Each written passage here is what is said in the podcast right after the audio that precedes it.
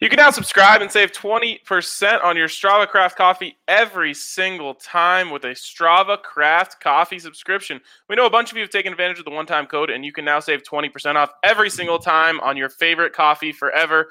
Never have to put in your credit card info, never have to worry about not having coffee. Uh, a struggle that I'm dealing with right now because I haven't done a great job of uh, subscribing, of keeping up with my subscription to Strava Craft Coffee. So don't be like me. Don't just use the code DNVR20 when you go in there. Just use the subscription and get 20% off every single time. Every two, three, four, six, or eight weeks, they'll send it to your door. You'll get that discount. It's fantastic. So check them out, Strava Craft Coffee. And if you just want to try it once, use the code DNVR20. That's Strava Craft Coffee. Try them today.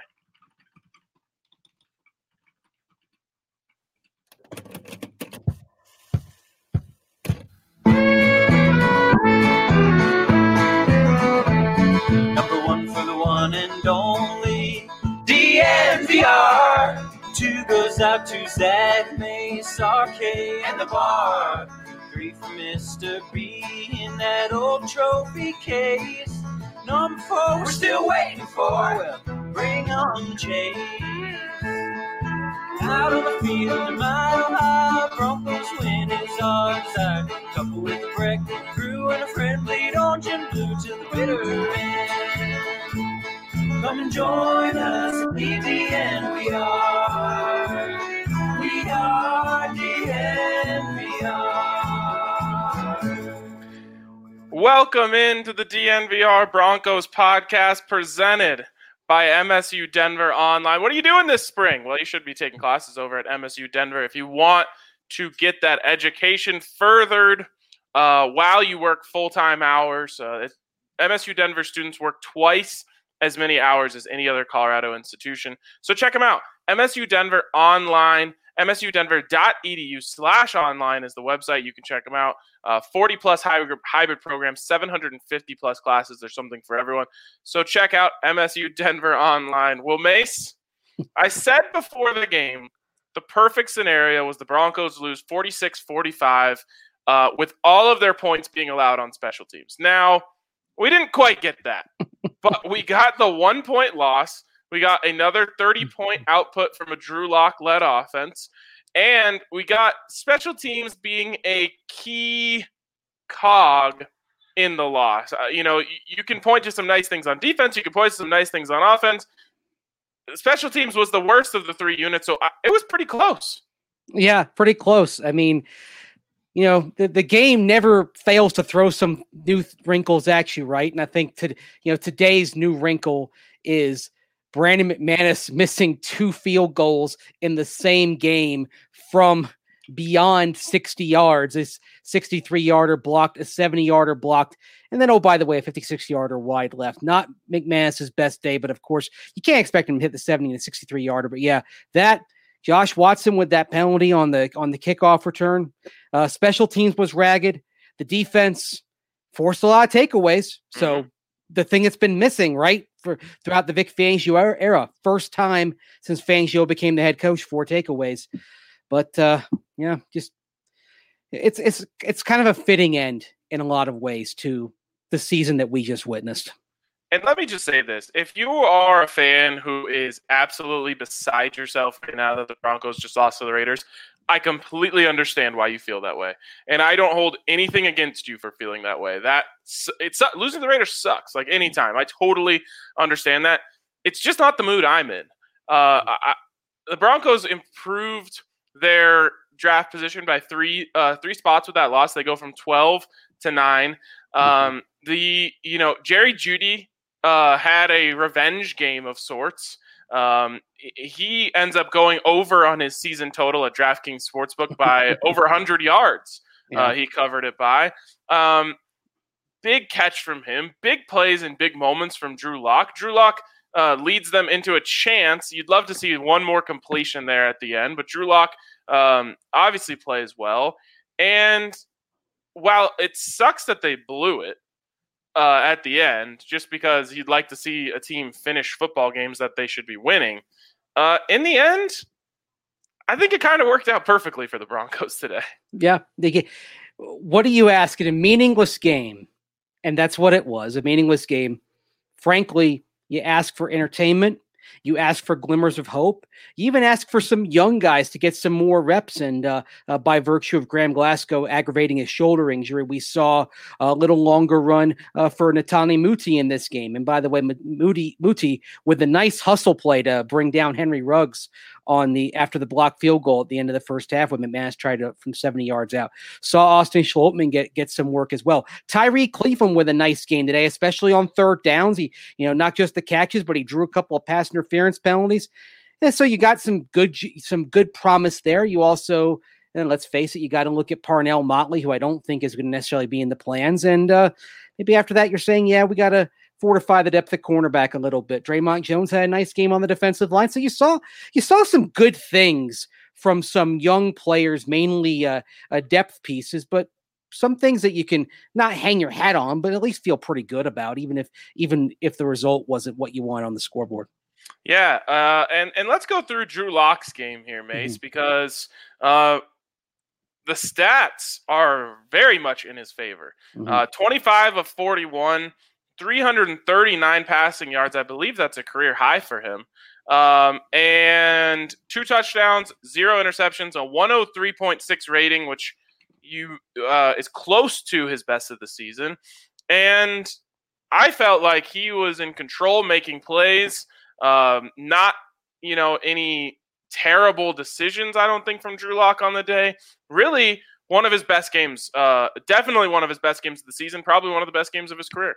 Yeah, just the third time on, on passer rating that he's been over 100. Not as spectacular as what he did against Houston in 2019 and against Carolina three weeks ago, but still a, a good, solid game. Taking what's there. It was pointed out a few times on the broadcast uh, uh, that he was he, he was kind of managing the game effectively, that he wasn't trying to force it. He he took what the Raiders were were giving him, had some nice throws, stepped up in the pocket. I think he's cured himself of the dalliance with the Siemian the Siemian drift that he had uh, earlier in his career. There was that play to DaeSean Hamilton that jumps out in particular, where he steps up, gets gets to the left side. Good job keeping that play alive. Also a good job feeling the rushers around him, and then a strike to DaeSean Hamilton, and does so going to the left which has been a little bit of a problem for Drew Lock at times. He's more effective going to his right than his left, but just it's a solid game. He did what he needed to do. You have you also, if you're going to be the gloomy Gus, you have to point out this is a very bad pass defense that he was going against. But sometimes you got to take advantage of that. They're going to give they're going to uh, give you some opportunities. They were playing shorthanded, and he exploited. That's what you should do. Yeah, absolutely. I think um, you know, I, for a long time now, it feels like the Broncos haven't done that in games. Yeah. Where you look at the other team and you say, "Oh man, they're missing this guy, that guy, the other guy. Uh, it should be open out there," and then it just doesn't end up being open. Broncos scored 31 points today um, with limited help from the special teams, like hmm. we said. Uh, the only one you really expect Brandon McManus to make is the 56 yarder, and even that, you know, you'd probably mm-hmm. say Mace, it's right around 50 percent of make rate in the NFL from there. Yeah, and uh, I mean, what what what did that take him to? Ten of thirteen on the season. I mean, I'm kind of, I, I, I, the stats won't rule it out, but in my mind, I don't, I don't put much value on the 63 and the 70 yard or the 50. And the, again, over the long haul, he's been terrific from 50 plus. He's been more uh, than you can expect. And so I know there's a lot of frustration when people are looking at the missed kicks over the last few weeks, but these these misses are a lot different than the ones that he had against Carolina, for instance. It's, it's completely different ball game here. Absolutely. Uh, Jerry Jeudy's stats are insane at the end of this thing. Five catches mm-hmm. on seven targets, no drops, by the way. Uh, 140 yards and a touchdown there. Uh, and he is Mace, our DraftKings king of the game. Drew Lock probably could have made a case here too, um, but you love to see this as just a bounce back game from Jerry Jeudy. He was kind of the um, this is now a, a hmm. good term, but it used to be a bad term. The goat of the game last mm-hmm. week, um, and five catches, 140 yards, 28 yards per catch. Obviously, that that's very booned by the uh, 92 yard touchdown, but just so great to see him go out there and make a really big play for his team a week after he didn't make a lot of really big plays when he could have, and, and the two point conversion as well. Well, I really like the fact that they got him involved early. Uh, first possession out there, got him the ball. You want to get him going. Uh, you don't want to ignore him. You want to try to get him back on his feet. So, got him involved early. He had that bobble on the two point conversion when he was open, but hey, he hauled it in. And there's while there isn't going to be much carryover from this game the next year, just the fact that Jeudy could have a game like this and make sure that there was a good game in between the five drops and the coming season. That's huge. Now he can kind now he can really kind of cut himself off from that. He can show it shows that he could rebound from it and charge into the offseason. And I think uh, that actually may be more important than uh, whatever happened on the scoreboard, win or loss. Making sure that Jerry Jeudy got past those five drops, didn't let it linger. You would have hated for him to have another game, a game with a couple of drops, and and have that persist into the offseason. Is able to cut it off, plow forward. So I completely agree. Great choice on the king of the game, and uh, and great for him to, to rebound. Certainly augurs well for bigger things in 2021. Well, we usually lead off with biggest takeaways, but it yeah. felt like this was a bigger game than than um, just you know a, a, takeaway from the game. But if you did have uh, to go to your biggest to- takeaway from the game, maybe aside from Drew and Jerry, since we've already talked about those guys, where would you look? Okay, well, I would say looking at it, it it's it, you know, I do kind of have to focus on the takeaways. I can't help it because that that's something that's been missing and I know that I know it's kind of I know we, we, there are things other than that, but I can't get my mind past it on the positive side. They did have four takeaways in this game, and then the offense had zero giveaways. First time all. So think of it: first time all year, no giveaways. First time in the Fangio era, four takeaways. So you actually had the equation that you're supposed to win with, and you should win by a lot, to be honest. In that, yeah, NFL teams, by the way, ha- until today had won 62 consecutive games with exactly four t- four takeaways and no giveaways. The Broncos had not lost a game with a plus four better turnover margin since the first game after the strike in 1987. I mean, so it's funny. Vic's like, yeah, I gotta you know check the stats on that when he had his press conference. Well, I'm happy to provide them for you. It's uh, it's an anomaly, but it's also fr- it's also frustrating. It seems like we've seen over the last four years the Broncos have had a lot of these losses where you think, okay, you have this statistical metric in place, you should never lose like that, right? Well, the Broncos did, but still good to see plus four. Just they couldn't they couldn't get it done. And how about speaking of the plus side of things, with two touchdowns and zero interceptions today, Drew Lock ends the season with a pl- positive touchdown to interception ratio, just barely. And, and, you know, in the end, it didn't. It doesn't mean anything really. But we did talk four weeks ago when he was um, solidly in the on the wrong side of this. I want to say he had. Oh, Mace, maybe you can help me here. It felt like nine okay. touchdowns to thirteen interceptions or something. Well, he had uh, bef- before are we talking about after the Chiefs game? Is that kind of where we were looking it at it? The last four weeks of the season, yeah. Going okay. into the last four weeks of the season. Okay, yeah. Go, going into the last four weeks of the season, he had one. Let's see, six, seven, nine. He had let's nine he had to thirteen. Nine, nine to thirteen, yep. and in the final four games of the season, he was seven to two. And we we said it's so funny. You could go back and pull the audio from a podcast that mm-hmm. back then where we said, "Hey, to get to positive touchdown to interception, he would have to do something along the lines of seven to two. And if he does that, we'll feel a lot better uh, about the way things finished for Drew Lock this season. And I think you have to. Um, you tweeted out a bunch of different charts that were, you know, illuminating the upward trend for Drew Lock. And I get it. I don't expect everyone to be sold on Drew Lock right now. Um, there was plenty of bad that you can pull from to say why you shouldn't be sold on him. And and you know I, am somewhere in the middle. Uh, that's on the the positive feelings towards Drew Lock side of things. I think right now, but to finish with seven to two um, shows me that he really you know, decided that he wanted to take care of the ball at the end of the season. He did that. He was still able to generate touchdowns. Now the four to zero game uh, from the mm-hmm. in the Carolina game really really helps that. But in the end, he does finish with a positive touchdown to interception ratio. And when you can combine that with what we see with our eyes which is like you mentioned earlier, you know, him him going through his reads, him getting to the check down, Mhm. uh, him stepping up in the pocket instead of doing the Siemian drift.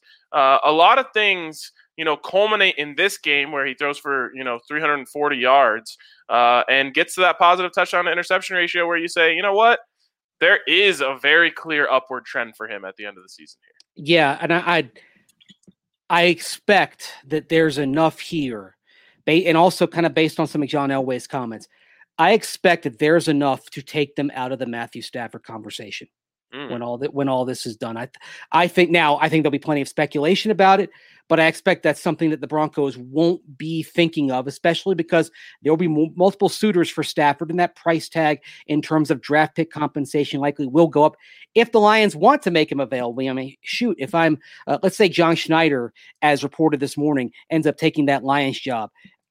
If, I, if I'm Schneider and I'm looking at the Lions situation and saying I want to microwave this, I'm not trading Matthew Stafford. So are the Broncos still in the market to upgrade the backup quarterback, whether it is a a, a youngish Hedge, uh, a, a Mariota if he's available, a, a Winston, a, a Trubisky if he's available, a, a, a Minshew? Yes. Are they still potentially in the market for the the Dalton slash Colt McCoy slash Tyrod Taylor Fitzpatrick veteran Hedge? Absolutely. But I don't think you're in the market for somebody who's going to come in and be the starter from day one. And I don't think you're in the first round market.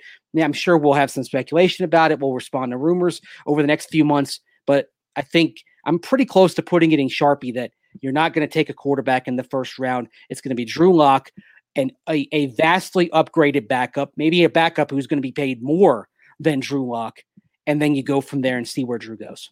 Yeah, uh, I I don't know if it's completely out of the question. I think that John Elway would probably pick up the phone uh, and have a conversation about what it would take to go after Matthew Stafford. But you're right, his comments and, even Vic Fangio's comments have been very positive here late in the season, and that tells me they're trying to prepare everyone for what's coming, and that's going to be another year of Drew Lock. Um, and, and it just goes into something we've been talking about for a while.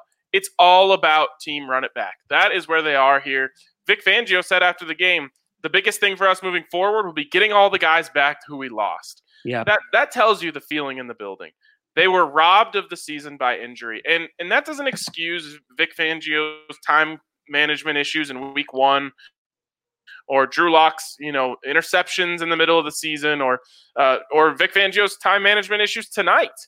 But in the end, I really do believe the feeling in there is the only thing stopping us from competing for a playoff this playoff spot this season was injuries. Yeah, I think that's exactly what they're what they're sensing right now. Uh, that that if you get better health. Now that being said, you're not going to have perfect health unless you have an anomaly of a year. You're going to have some guys get hurt, but maybe it's just a normal rate of injuries rather than this waterfall, this Niagara Falls flow of of injuries. And also you have to throw in suspension slash absence because you lost AJ Bouye there at the end. I mean, if if Bouye's out, if Bouye's out there today, for example, I don't think the game is close. The, the Raiders clearly exploited uh, the Broncos' issues at cornerback, and just having Callahan or Bouye today would have made a heck of a lot of difference. So, Ja'Wuan James opting out, you expect him back, and you really, really, one of the things that gives me a lot of hope for next year is the state of the offensive line because we saw Cushenberry get better down the stretch. Uh, we saw Dalton Risner overcome some shakiness and play better down the stretch. Garett Bolles, we've discussed him plenty of times. Uh, Muti is looks like at minimum he can be a good swing backup, uh, maybe uh, stepping in and playing if need be. And then you put James in there at right tackle. Uh, you've got a wall that should protect Drew Lock. You get Courtland Sutton back. You have pass catchers that give him a diverse array of targets. By the way, interesting stat on the pass catchers: the Broncos had a different guy lead in receptions, receiving yards, and receiving touchdowns. Patrick led in receiving touchdowns. Jeudy led in receiving yards. Noah Fant led in receptions, Wow. which tells you that you're developing a nice, diverse array of targets. And then, oh, by the way, you have KJ Hamler and his speed. And then you throw Albert Okwuegbunam back in there. And then, of course, Courtland Sutton as the wide receiver one. You look at the line, you look at the at the targets, and you look at having another year with Pat Shurmur, and I expect that the Broncos will run it back with Shurmur. it's very much in the okay, no excuses here. Right down to also the fact that you got a fourth place schedule. And while drawing the AFC North is tough, you're also drawing the NFC East. Yes, and of course you get that you get the Jaguars and the Jets now. The hmm. Jags will have Trevor Lawrence. Um, we expect that. I mean, I'm hoping. I'm hoping for that in Week One because I want I want a Week One game that really gets us excited. That would be exciting. That would um, be thrilling. I think they're gonna well that you're thinking maybe Monday night football, eight thirty start, uh, Broncos, Jags. Well, it would be in Jacksonville, I believe. Oh, okay, okay. So well, that's fine. Monday night. Be... Yeah, five o'clock, so people yeah. don't have to stay up late. Perfect. Let's do hey, it. That's even better. I'd love to see the Broncos get the early slot these times. Yes. Um, that'd be awesome. Um, did did Garett Bolles finish off the sackless season today? I believe he did. Wow. I mean, yeah. you got to tip your hat to Garett Bolles. What season from him. Zach posted the story on DNVR.com this week, the case for him to be an all pro player. I really hope he gets it. He deserves it. Um, the penalties uh, completely cut down. Uh, no sacks allowed from Garett Bolles. Just one hell of a season uh, from him. Really happy for him. Um, you love to see Michael Ojemudia finish the season mm-hmm. uh, the way he did, causing two fumbles today. Obviously, it was tough out there for them being shorthanded, but he really fought hard. Uh, and there's just, uh, you know, there is hope. There's reason for hope moving forward with this team. They do have talent. Um, you know, I saw someone in the comments say they're the least talented team in the AFC West. I really don't agree with that at all. Um, I think that they're probably the potentially the second most talented team in the AFC West uh, when they're healthy. And, you know, obviously quarterback talent is the most important thing in football. And there, right now, they're fourth. Um, mm-hmm. Like, you know, and, and Drew Lock's going to have to make a big step forward to get them out of there. But across the team, I think the Broncos have the second most talent in the division. Yeah, I, I'm not sure that I'm going to say they have the second most talent, but what I will say is that the Chiefs are clearly number one, but then the Raiders, Chargers, and Broncos, all when healthy, are close enough to where you're you can argue for any of those three. I would probably if if I'm going right now overall, I would actually say Chargers two. Again, we're talking about when healthy, what they have. The Chargers, kind of like the Broncos, played without a lot of guys this year, and uh, it would not surprise me at all if both the Chargers and the Broncos kind of make that push into the playoff conversation next year for much for basically the same reasons. They get guys back from injuries. They have a chance to play at something closer to fuller fuller strength than they ever did this year. So I'd say talent wise, I'm going Chiefs clearly won, clearly won. Chargers two, but the Broncos kind of nip and tuck behind them at three, and then the Raiders not far behind, but they're there at four. All these all these teams are at least average league wide in terms of talent. The records didn't reflect that for the for the Chargers and the Broncos this year. I expect they'll reflect that next year. Yeah, and the Chargers ended up winning four straight to finish the season. Um, mm-hmm. Um, so they're going to be feeling great about that. And guess what? Because they won four straight, yeah, one of them was against the Broncos. That meant fourth place for the Broncos. It's at six and ten. Usually, you've got to be a little bit worse than that to finish in last place. So uh, thanks to the Chargers for that little run for uh, allowing them to get the Jets, Jaguars, and Lions on the schedule. Although we don't yet know where that Lions game is going to be. That's probably knowing how the league operates. They'll probably determine next year's home teams for the 17th game by the flip of a coin. Yeah, and, and, or maybe they put the Broncos and Lions in London mm. because we know the Broncos are obviously robbed of a London game this year. Or we talked about it for week one maybe a saucy game would be Broncos Jaguars in London at Wembley next mm, year. That of course. over over at Spurs. That would be a lot of fun. London's team. Um, all right. Well, we got our guy Zach Stevens here. Uh, and actually, it's perfect timing for him to come in because I, I want to ask him uh, about something with Vic Fangio here. So, what's up, Zach? Fellas, what's going on? Happy loss. Yes, it, it, was a great feeling loss. Uh, I think the comments are actually pretty much uh, in lockstep with us on that. Um, Zach, I was just about to transition into you know thinking a little bit more about this game than we have been so far. We've been going pretty big picture. And I think the one big gripe that people have is the way the clock was managed by the Broncos at the end of the game. I'm curious, did Vic Fangio shed any light on that uh, in his press conference? He did, specifically about the one timeout that everyone's mad about. What he said about that uh, was he wanted to see what the Raiders were doing and then uh, be able to make sure that he had the right formation, the right people in. So that's why he called the timeout. And from a clock management standpoint, it didn't make sense. But let's say the Broncos do end up stopping the Raiders there. Thanks to that timeout, then everyone's saying, oh, that, that was a good call. So that was Vic Fangio's reasoning to that was he wanted to make sure that he was countering the Raiders exactly the way he wanted to. Yeah, I mean, I, I I'm actually okay, Zach, uh, with the timeout before the fourth and one. I, I got that completely. The one that kind of sticks in my craw a little bit is the timeout before the two point conversion. And I know he said he wanted to make sure they had the right personnel, but the Raiders looked to be in total disarray at that moment. Yeah. And that's where I think he just kind of say, okay, uh, let's stick this in the back pocket. Maybe at minimum, we get a delay game penalty out of this because they can't, th- because they don't have a timeout, they can't stop it.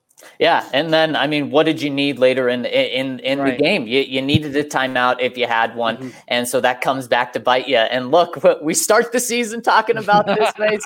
we end the season talking about this, Mace. And oh. I think I think fortunately for Vic, since it's not like this was a, a win and you're in type of game, that yeah. really helps him kind of take the pressure off him in this. But one thing that that I see fans saying a lot, and I totally agree, is this one, you can kind of laugh off and say mm-hmm. that, you know, maybe Vic Fangio handled it perfectly to, to, to get the higher draft pick. Uh, but I do know that this has a lot of fans concerned moving forward on holy cow. I mean, you can't have a coach mishandle multiple games in a season if you want to be a playoff team. I think that's a great point. And one thing we were discussing earlier, Jerry Jeudy was our king of the game. And the point I made was that it was really good to see him rebound the way he did today because now he can go to the off season and he's gotten the taste of last week out of his system. It's not something that's going to linger. You've separated uh, yourself from that bad day with your best day to this point in, in your career. So he's able to move forward. But with Vic Fangio, since we're talking about this season being bracketed with game management losses at the beginning and the end, or, or losses that game management at least played a part in, you're saying, okay, did he really make the progress overall that you need him to make in that aspect of coaching? Yeah. and and that, that is a concern. You start yeah. the season with it, you end the season with it. And there, there were already concerns about that. Yeah. What I want to see uh, Vic Fangio learn from this is he needs help. Uh, and I want to see him go out there and hire someone to handle this for him in the in the future. I want to see more analytics in the organization. I want to see them say, you know what, you can learn a lot on the fly, and I hope just what they learned is we need help here. Well, well and you know how- what, I love I love working with you guys, but I would never go back to work for the Broncos in digital media. But if they wanted me to handle their game management, I'll volunteer and I'll work pretty cheap too. well, they should have a pretty big budget for that. And since, since we're talking about it, guys, uh, Jon Gruden after the game talking about that two point conversion, he says that they changed their mind three times on the two point conversion, and fortunately, he said, fortunately, the Broncos used their timeout. And oh. Josh Jacobs after the game said, "We would have been scrambling." If the Broncos didn't use their timeout. So, I mean, it, you, mm. you do what your opponent doesn't want you to do. And in this case, the Broncos did what their opponent wanted them to do. Hey, uh, but that's okay because, you know, last year it must have been mentioned a hundred times. Shelby Harris cost Broncos five draft slots. Well, it ended up mm. being okay for them then. But who knows who they might have missed out on this year if they fell from 9 to 12. 9 to 12 is going to be a, a hot area um, because We'll see how many quarterbacks go early. A lot of the top talent, I believe, will still be on the board. You're probably going to get a t- well, I would say you're probably going to get a top five non-quarterback there uh, at number nine, and you know, uh, people are. I personally am starting to fall in love with Patrick Surtain uh, out there at Alabama. Um, he's a guy who you could probably have him at nine. You might even be able to move back a little bit and get him. Um, Caleb Farley is the other guy at corner that people really like. Obviously, the Broncos need help at corner. Micah Parsons, he'll be in the mix there. So we might be looking back and saying the opposite this time. Thank God Vic Fangio called that timeout and saved uh, the Broncos from having to trade up to get whoever. And thank you, Jon Gruden, for going for two, especially the way that it played out. Because, guys, I believe this was an ideal turnout for the Broncos. They score 31 points. Drew Lock doesn't have a turnover for the first game since week one. He looks good. The young offense looks good. And they lose because of just, you know, uh, the, the, the, defense kind of falling apart. But then you, you look at what Vic Fangio said after the game. He said he views there's 12 starters on defense because he views the nickel as a starter. And he said in this game, we were without eight of our 12 starters. So then it's easy to say, okay, well, there you go. You know, they get some of those guys back next year, and then they shouldn't be giving up 32 points to the Raiders. And you can convince yourself that this loss was without a doubt the best thing that the Broncos could have had happen in the fashion it had happened. Absolutely. Uh, and we're going to have plenty more to talk about. Uh, but first, a shout out to Breckenridge Brewery had a couple uh, of the um, oh gosh, what's it called? The Juice Drop IPA. That one always evades me for some reason this morning. And man, though that is a good beer. That is a really good beer.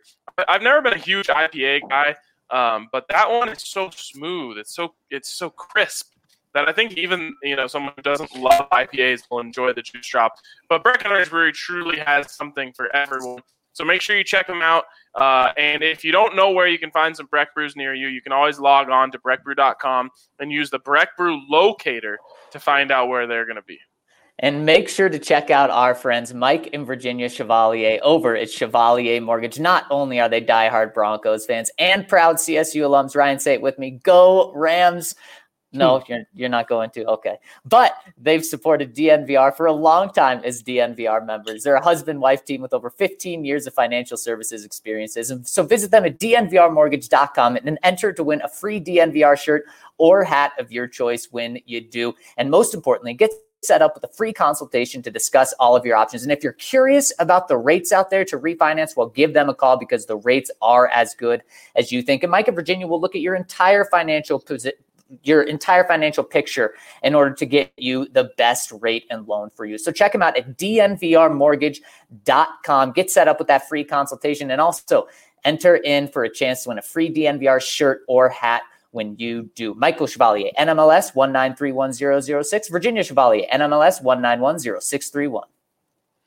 All right, uh, plenty more to talk about here, and there's a bunch of different places we can go. But uh, I think you know one thing that people really want to talk about right now is where the Broncos should invest this fancy new top ten pick they have, uh, and we will obviously be talking about this for a long time on the podcast. So if you want to get more in depth, tune in. You know our our um, tape viewing uh, period begins tomorrow.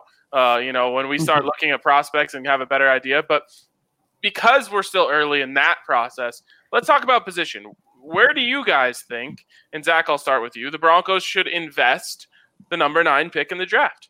Well, I'm going with an elite player. And Ryan, you already mentioned him, but I believe he is elite. And it happens to be at a position of need, and that is Patrick Surtain. That is my guy right now. I'm getting him to just make sure that whatever side of the field you're on, Vic Fangio is very certain about when he's out there. And so you just don't even have to worry about. Yeah, I'm if I hold on to the pick, I'm same position, different guy.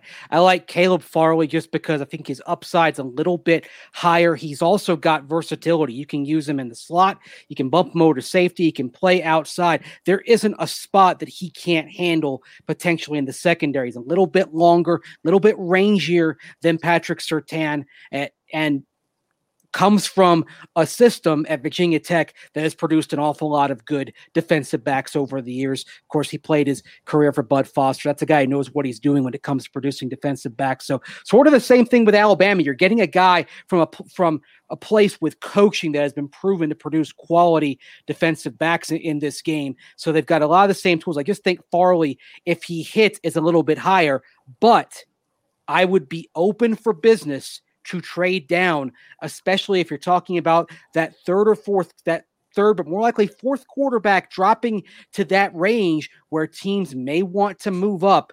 Uh, if you could get a future one to move down, say 10 to 12 picks, I would be open for business on that if I were the Denver Broncos because here's the thing. If you if you accumulate capital for 2022, let's say Drew Lock doesn't work out, but you finish like six and 10 or seven and nine, you get capital for 2022. It's kind of like some, what Buffalo did a few years back. You're in position to move up and get your quarterback then, Sam Howell or Kedon Slovis, perhaps. Yeah, uh, and I love the Farley Surtain conversation. There's always these, you know, debates that we have on the podcast, uh, and I'm excited for that one because we can we'll do a whole first segment on which one is the better fit for the Broncos. But I think corner is a is a real pick there. Um, we've talked about linebacker every single year, and Zach always points out we have no idea what Vic Fangio is looking for in a linebacker. Um, we thought like he would love a certain guy, and then he didn't like that guy, and guys will be on the board and he'd pass on them. So, uh, like Devin Bush is an example of a player they could have had. Vic Fangio clearly didn't want him. Um, so we don't know. Maybe Micah Parsons fits that mold. You know, he kind of does fit the Justin Hollins type build that Vic Fangio did like um, in that draft, although not enough to keep him around for another year, where he went and played pretty darn good for Brandon Staley in LA. Anyways, I think it's got to be on the defensive side of the ball, and people are probably scratching their heads right now, saying offense has been the problem for the Broncos for how long now, and and they're right. But we've talked about it before, and I just want to go over it again your entire offensive line is pretty much solidified going forward. Um, you could maybe talk about moving some pieces around, uh, and and obviously right tackle Ja'Wuan James is forgotten often, but unless he retires, which I guess I wouldn't completely rule out, maybe he really likes sitting on his couch this year, um, then he's going to be your right tackle next year because the Broncos can't save any money by moving on from him. Um, your running backs, I, I, really would not imagine the Broncos investing a first round pick in a running back. Um, your wide receivers are set. Your tight ends are set. And so the only other place, of course, is quarterback. And I just, you know, you can debate whether Drew Lock is the guy till the cows come home. I just don't think the Broncos are drafting a first round quarterback. I really don't. Um, so there, you know, that gets you to the defensive side of the ball, and, and the biggest needs on defense are uh, corner and linebacker, and you could maybe make a case for pass rusher uh, as well, just with uh, you know, you know Von Miller. Uh, who knows how much longer he's going to be here? But at the same time, you have Malik Reed and Jerry Attaochu, who both played really, really well this year.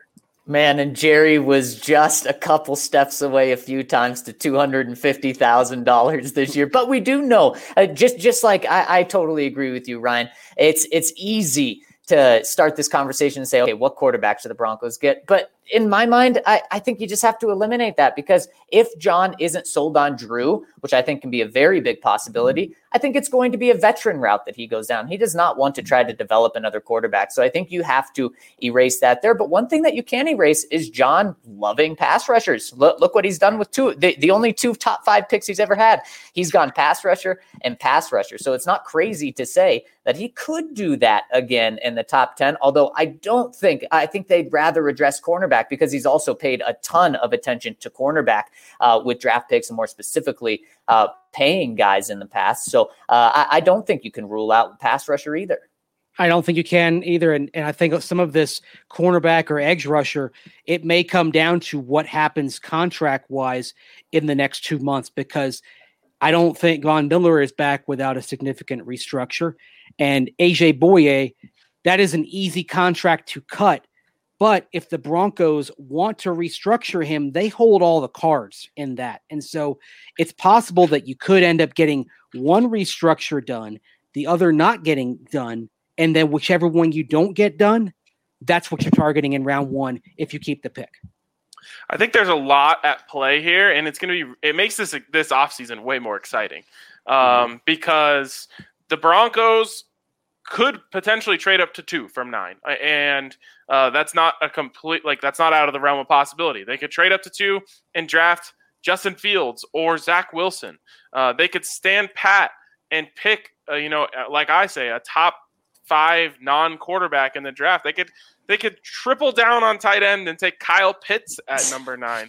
Um, it's like, like my Madden team. Hey, right? There's there's a lot of places they could go, and I don't know if there's that many places where you can definitively say they won't go um, other than offense, wide receiver. Like I can't. I mean, heck, I'm all for DeVonta Smith, KJ Hamler, Jerry Jeudy, Courtland Sutton, but you can only put so many of those guys on the field at a time, uh, especially when you have two tight ends that you really like as well. So that one's probably ruled out. But there's very few places where I can definitively say Broncos won't go there, and it'll make for a long, uh, a, a, lot of long conversations in the offseason about where they should go, where they could go, and where they will go. Yeah, the only two that you really say are kicker and punter. yeah, we just want just want to rule them out right now. They're not going to pull the Al Davis and take the Seabass, uh, the Seabass in the in the first round, but uh, it's more than likely defense. But you know, it's funny if they trade down, say they trade down to say twenty three or twenty four, you might be talking about a running back in round one. I don't like that idea, but you could be talking about it. Najee Harris, baby. I mean, all he does is jump over people completely. Just That's insane. Best hurdle I've ever seen in my life. Speaking of Sebastian Janikowski when uh, Brandon McManus attempted his 70 yard field goal today, which nothing screams week 17 like someone attempting a 70 yard field goal. I thought that's got to be the longest attempt of all time. Such was not the case. uh, in 2008, Sebastian Janikowski attempted a 76 yard field goal, and I am maybe happy to report that he did not even make it to the end zone.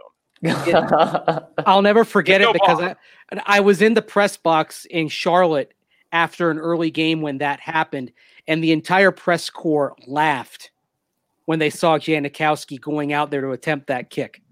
It's, well, it's they, one of the funniest things I've ever seen in a game. They go to like the back view, right, from behind the yes. goal, and he just looks so far away. well, Incredible, guys! Don't, don't you think that uh, uh, Vic letting McManus try this one today. Now, anytime in the future, Vic can say, "No, I let you try a long one already. You're, you're staying on the side, and you and you can't complain." Not to mention, yeah. I mean, you had a game winner from 63. You couldn't get it over the line. Um, that was like all I wanted going into that play. Just don't hit it too low. Uh, and you know, I, I, can't even give that much credit to the Raiders for blocking it. They didn't have to do anything. He kicked it right into them. Yeah, um, I think so, I think I could have got that one. I don't blame Brandon McManus because when you kick it from that far, you have to lower the trajectory, and he just lowered it a little too much. Uh, but you know, I assume it's very difficult to try and change trajectory like that and all that sort of stuff. Um, but from Vic Fangio's perspective, he can really say, "Look, man, I let you try 70, I let you try 63. You didn't even, you know, get it past the line of scrimmage." Yeah, yeah. You, you can't say that that he didn't let him try. And man, wouldn't that be something? What if he makes both of those and gets 63 game yard or game winning field goal and a 70 yard? That would just be nuts. He probably ends up being like all pro just based off of that. Yeah, and also he would have set the single season record for most 50 plus yard field goals made in a season. Well, and he certainly had the leg on the field goal to to set that record, the 56 yarder which is the only one that I'm really blaming him for. Uh, because if he makes that one, then the Broncos probably win the game. And does this does this solidify the future for Tom McMahon? Probably, you know, the, the biggest name that's in question mm-hmm. going forward. Uh yeah, he's he he gone. He gone. Yeah, he, he he's a good dude, but man, it hurts when we talk to him on Friday or no Thursday, I believe that he mm. just he he takes credit for all of the bad things that happen and uh, so yeah vic vic was asked kind of a question of when do you make these decisions moving forward and he said we'll work here the next few days then the building's closing down for a couple of weeks and then we'll come back so he didn't really say if it was going to be in the next few days or if he's going to take a similar route that he did last year with Rich Scangarello and kind of sleep on it for two straight weeks is is how long it took for him to make a decision there. So if we don't hear of a change made in the next 24 48 hours, it could still come. I humbly request that they do not fire anyone in the middle of a playoff game. Please, no, no. and didn't didn't the firing come pretty much at the time the Chiefs started to come back last last year? Yes.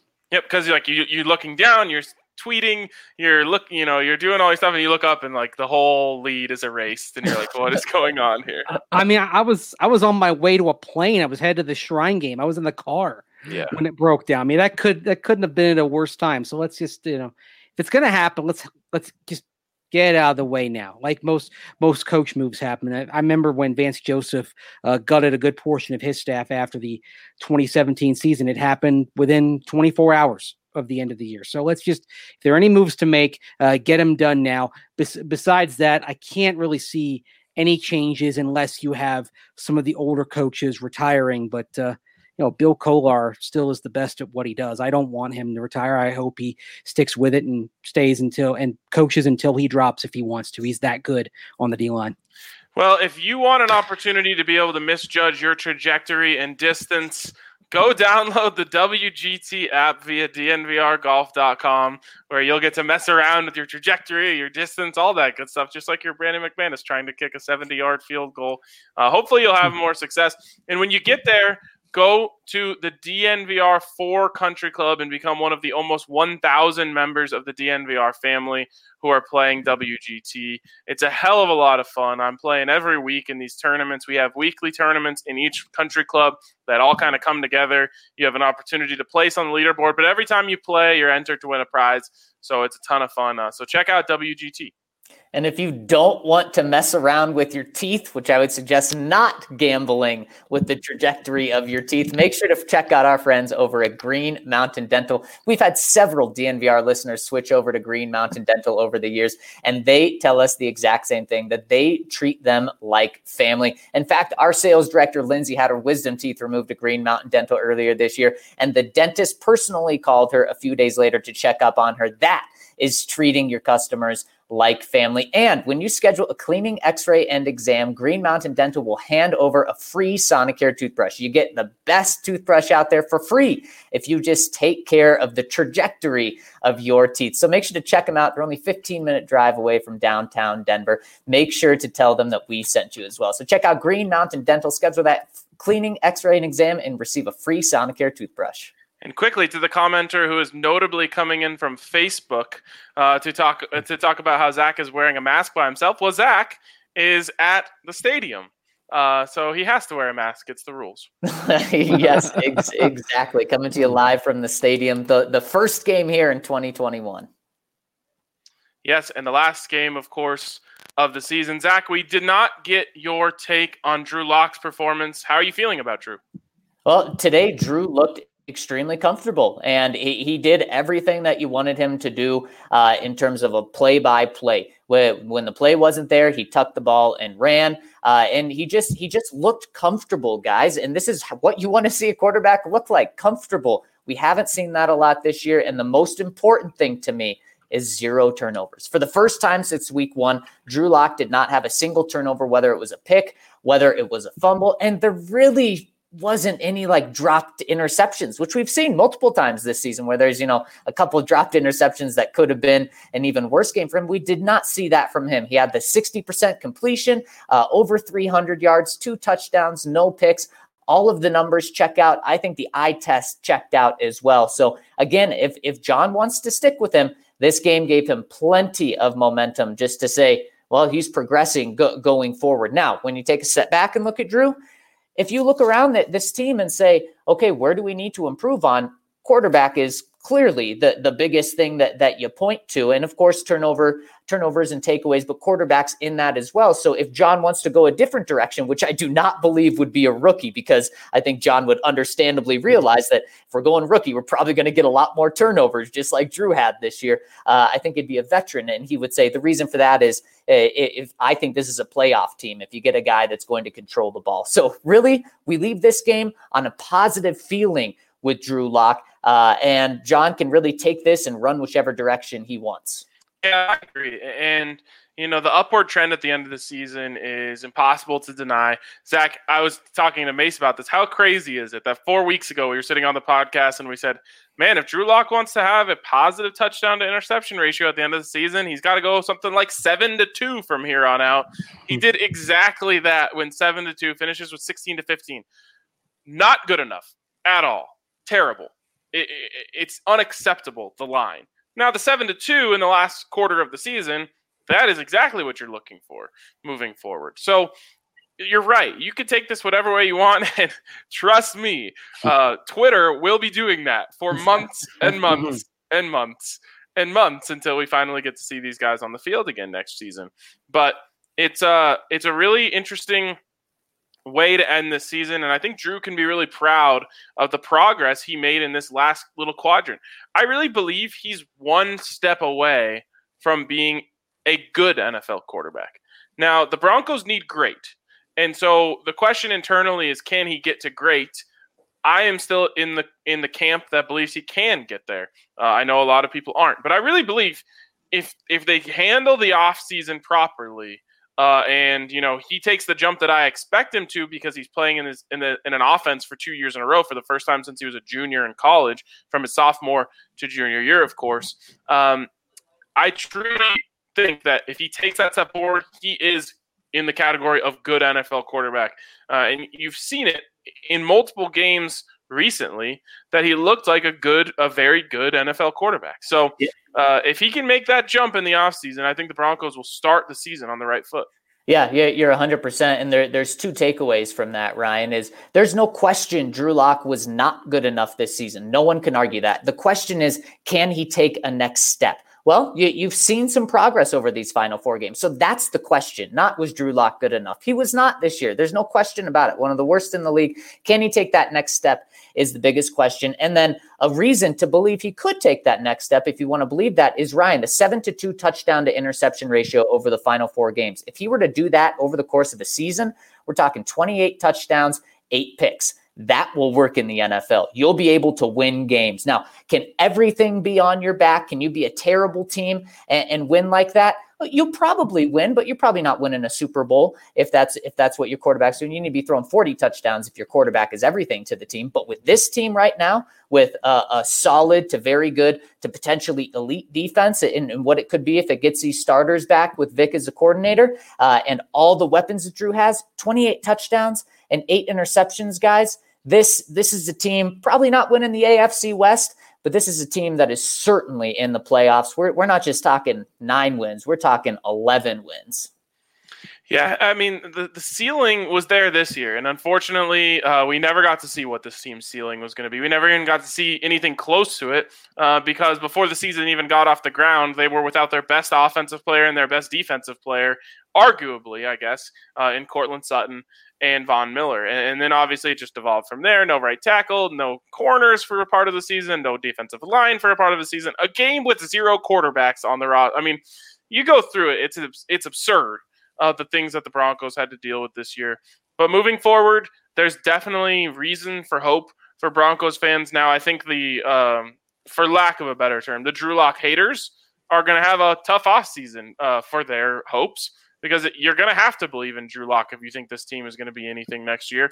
Most likely. Now, would I be shocked if they trade for Matt Stafford and uh, you know and and go from there? No, I would not. But I think what's going to happen is eventually when the when all the chips fall, the Broncos will be moving forward with Drew Lock. Uh, and so if you believe in Drew Lock being a good NFL quarterback and potential to take another step forward next year, um, then you believe in the Broncos. If you don't, well, then you're going to have a hard time getting there. Um, but for the most part, you have to feel good about the roster, and you're going to feel great about the schedule when you see that. And it's going to be very interesting when when the Broncos bring in a hedge. Let's say it's not a first round quarterback. Let's say it's not Matthew Stafford because neither of those would be hedges. Those would be the guy. Let's say it, it's a hedge uh, that and, and Mace loves to throw out the names. I think we're we're going to easily see who believes in Drew Lock, who doesn't. I think the people that believe in Drew Lock are going to say Drew Lock's going to win the job in training camp. The people that don't believe in Drew are going to say that the hedge is going to win the the job in training camp because that's just how polarizing it is. If, if you believe in Drew Lock, then you think that he's going to beat out a hedge quarterback. If you don't believe in Drew Lock, then you think anyone the Broncos bring in is going to beat him out. So just just listen to this and, and every, a lot can change over the course of an offseason but just tell me how this schedule makes you feel.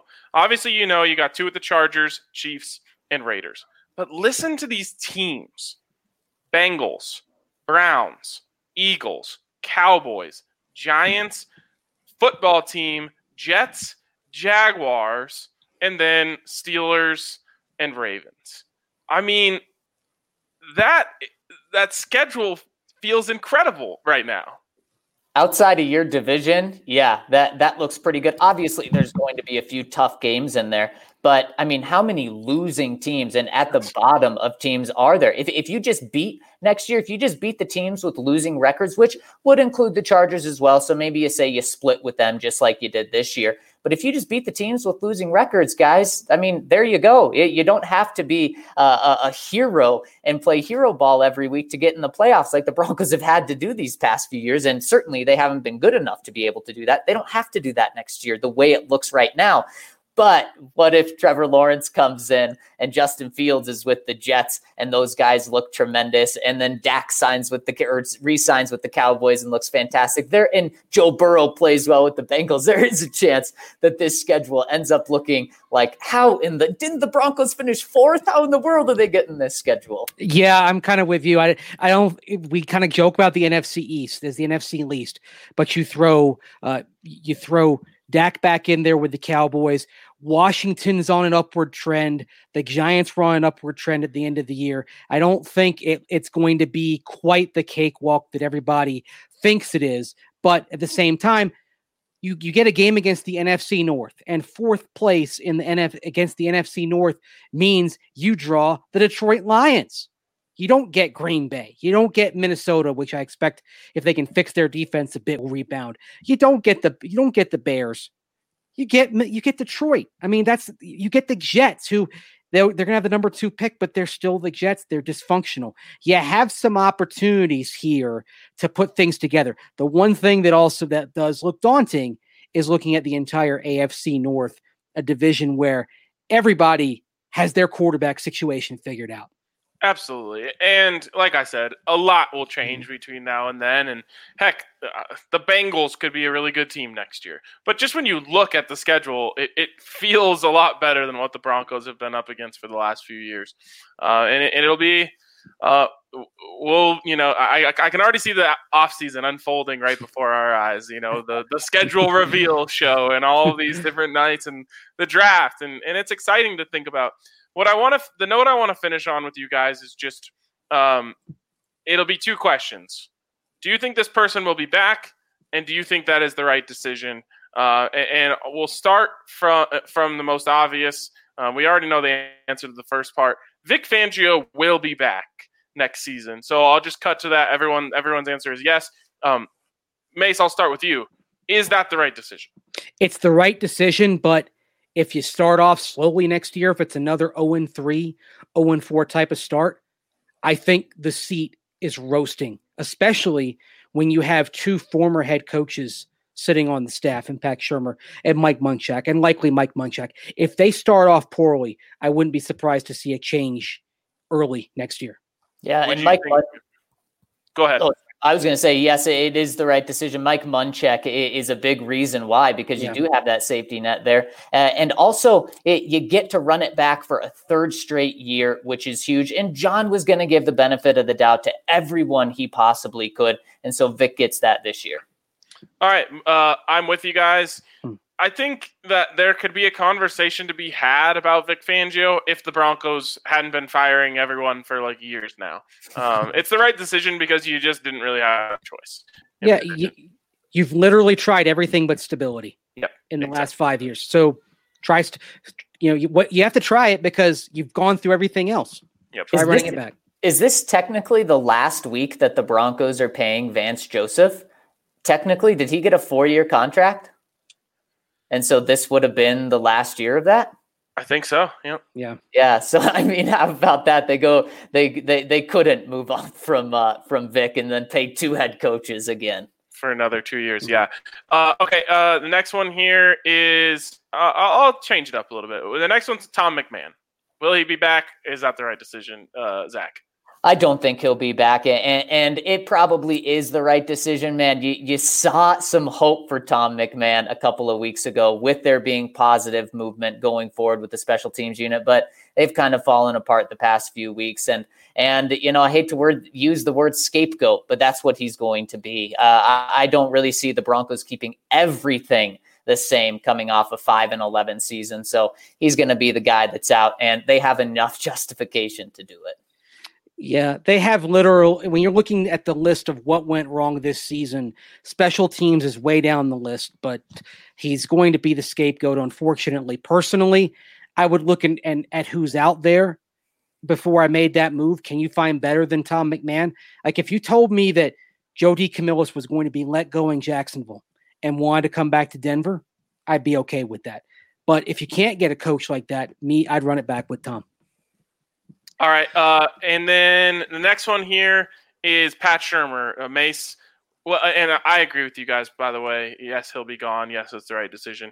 Uh, I guess I'll start here uh, with Pat Shurmur, and this is the toughest one for me uh, to answer whether or not it's the right decision. He will be back, um, and there's so much good in the idea of continuity. And, and I really do believe you have to give continuity a chance on the offensive side of the ball, especially with Drew Lock. Um, starting all over with a new scheme for Drew Lock next year seems like literal insanity to me. So to me, it is the right decision because of that. Unfortunately, I just can't be confident in the fact that he's the right guy for the job. So to me, it's it is the right decision. It is the most likely decision. Um, and it just it does I, I feel uneasy about it all at the same time because I'm not very confident in Pat Shurmur. Well, do you have that guy like a Mike Munchak when we talk about Vic Fangio? Do you have that guy that could step in in week five if the offense is is, is uh, having a slow start? Like we talk about Vic. Okay, you got Mike, you can throw him in there so you can give Vic this third year. Do you have that guy on the offensive staff? Uh, and I don't think Mike Munchak is that guy. I don't think he he's an offensive coordinator. Uh, I think we've seen it throughout his career. He's either the best offensive line coach in the NFL uh, or he's an NFL head coach. So I'm not sure you point to Mike Munchak with that, and that's something that would make you feel a little better. Um, so that that that's something to weigh in on this as well. And I mean, just when you hear Drew Lock talk about continuity on offense, if you want Drew Lock to be the guy, then this is absolutely the right move. After the game today, Drew Lock again said it would be awesome and huge to have Pat Shurmur back. So, yes, he will be back. Uh, and yes, if you're keeping Drew Lock, it is the right move. If you don't keep Drew Lock as the starting quarterback, then you can move on because so much is going to change if you bring in Matthew Stafford. Uh, and then you can do that. Unfortunately, you're probably not making a move at offensive coordinator in the end of March when you bring in a Matthew Stafford if that's the route you go. Yeah, exactly. You, you, it, that's not really an option.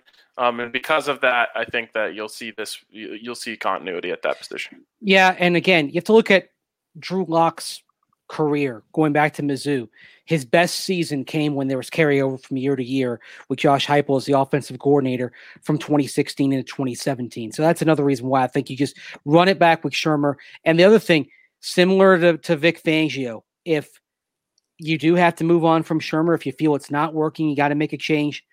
Uh, Zach Azzanni has been a passing game coordinator and offensive coordinator at the college level. And of course, Mike Shula has been an offensive coordinator in the NFL and he's been a head coach uh, in college as well. You have options on your staff if you have to make that move. Um, I would like to let everyone know that the Nuggets won and Nikola Jokic had another triple double. uh, oh, I'd also like everyone know Philadelphia just took the lead so number eight is on the table. It is 14 to 10. If the Eagles can somehow hang on, the Broncos would pick eighth, not ninth. That matters too. You know, that's that not does. nothing. Uh, eight feels significantly higher than nine for some reason. Um, it's kind of like how uh, 28 feels a lot younger than 29. Um, just just soak in these next few months, Ryan. Yeah, exactly. Oh. Uh, last one here, and, and then we'll wrap up. Uh, and the Nuggets guys will be going live here in a second to those who are starting to pop into the comment section here. Um, this one's easier for me. It might be harder for you guys. Drew Lock, will he be the starter? I think we know your answer now, but is that the right decision, Mace? I'll start with you. It's the right decision, and I think he will be the starter because even though we talk about the younger type of hedges like Darnold and Mariota, I do think if the Broncos bring in another quarterback, it's going to be in the Ryan Fitzpatrick, Andy Dalton, Tyrod Taylor, 30 something veteran mentor type of vein who is there as a backstop if Lock doesn't take the next steps, but is not necessarily competing for that job. So I think it's the right thing to do, but I also think it's good to have somebody in there that can cover you a little bit in case Drew Lock falters. Because if this team is healthy, guys, this roster is good enough to be in the playoffs.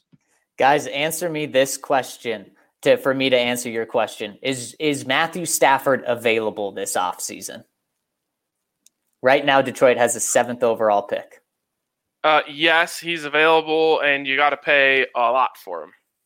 Then he's the Broncos quarterback next year. So Drew Lock, he may be back, he may not be back, uh, but he's not the Broncos starting quarterback. If Matthew Stafford is available, I believe he is the Broncos starting quarterback next year. Look, John Elway on his contract year, potentially his last year. Whether whether he gets a once a contract or not, this just may be his last year as the GM. He wants to win now.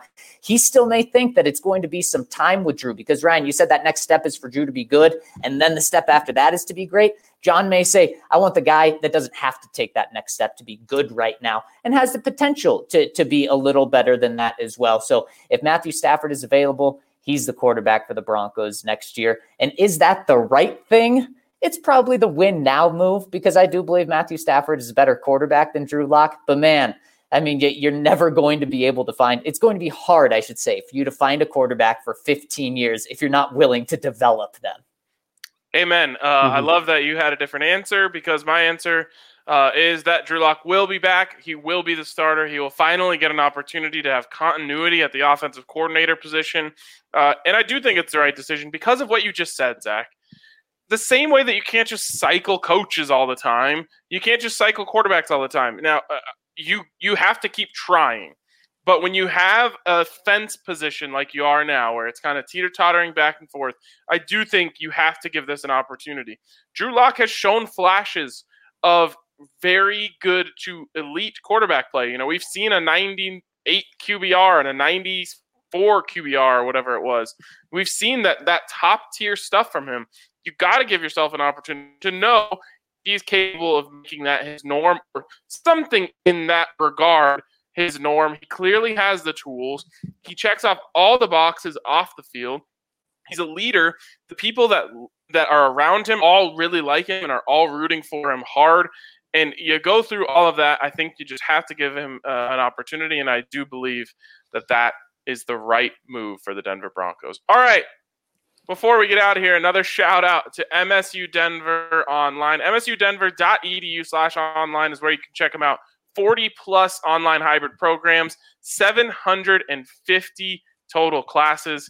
Uh, it's there's something for everyone at, at, at, MSU Denver. So if you want to further your education in any area, and, and, maybe they have a class on you know ball control that Drew Lock could visit in this offseason to help him you know get to that next step as a quarterback. Yes, Mace. We need a class on game management, right? Class on game management for Vic Fangio. You're There's never, plenty of options. You're never too old to learn. That's something with MSU Denver. You know, there are senior citizens that are at MSU Denver taking classes right now. You're never too old to learn something new. There it is. MSUDenver.edu slash online to scope out all they have to offer. That's going to do it for us. Everyone, enjoy the Nuggets post game coming up here in a second. And we'll talk to you tomorrow morning live here on the DNVR Broncos podcast.